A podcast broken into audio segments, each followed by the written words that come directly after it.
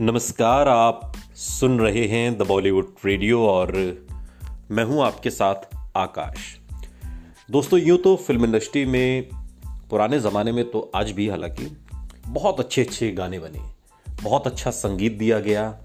ऐसे गाने बने जो आज भी गुनगुनाए जाते हैं, याद किए जाते हैं, बजाए जाते हैं, सुने जाते हैं। और ख़ासकर अगर राजेश खन्ना की बात की जाए तो राजेश खन्ना की जो 15 से 17 सुपरहिट फ़िल्में बैक टू बैक रही, उसका जो म्यूज़िक रहा, उसके जो गाने रहे, वो आज भी लोगों के जहन से उतरे नहीं हैं।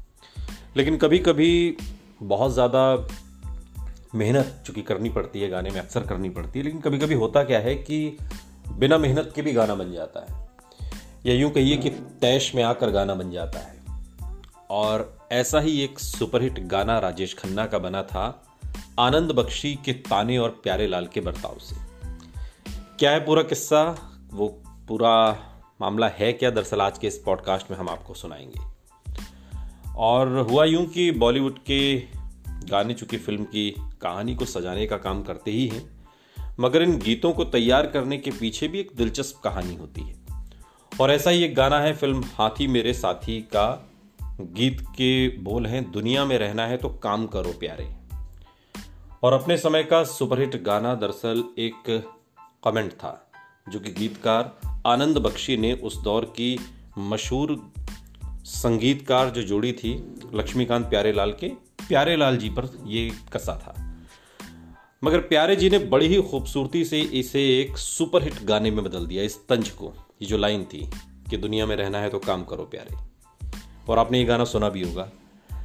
बॉलीवुड का हर गाना फ़िल्म की कहानी को आगे बढ़ाता है। मगर क्या आप जानते हैं कि ज़्यादातर गीतों के तैयार होने के पीछे भी एक दिलचस्प कहानी छिपी होती है? और ऐसी ही एक कहानी कुछ वक्त पहले हमने आपको सुनाई थी, आनंद बख्शी का जो हमने पॉडकास्ट बनाया था।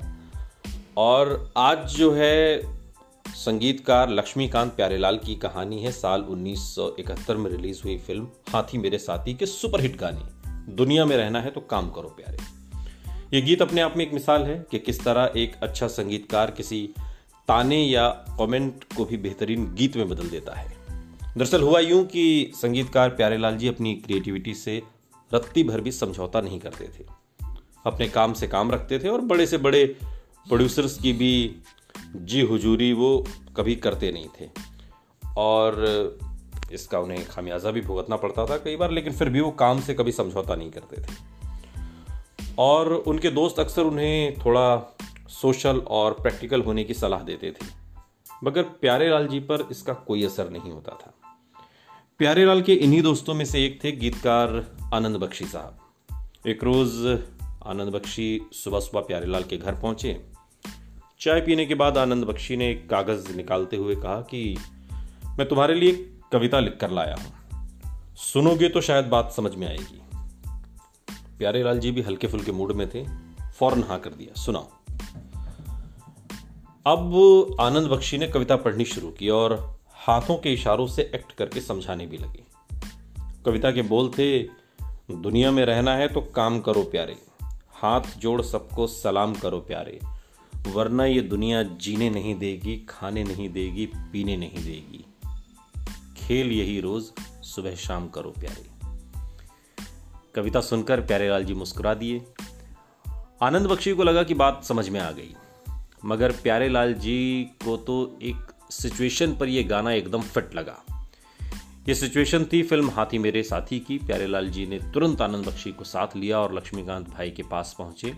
उन्हें भी ये बोल पसंद आए। बस फिर क्या था? दोनों ने वहीं बैठकर इस बोल की धुन तैयार कर डाली। धुन कंपोज करने के बाद लक्ष्मीकांत प्यारेलाल और आनंद बख्शी जा पहुँचे प्रोड्यूसर, डायरेक्टर के दफ्तर। उन दोनों को भी ये धुन बड़ी अच्छी लगी और अगले ही हफ़्ते गाना रिकॉर्ड किया गया। फ़िल्म में इस गाने को फिल्माया उस दौर के सुपरस्टार राजेश खन्ना पर, जिन्होंने अपने दमदार अभिनय से इस गीत को अमर और यादगार बना दिया।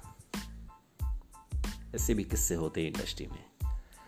सुनते रहिए द बॉलीवुड रेडियो, सुनता है सारा इंडिया।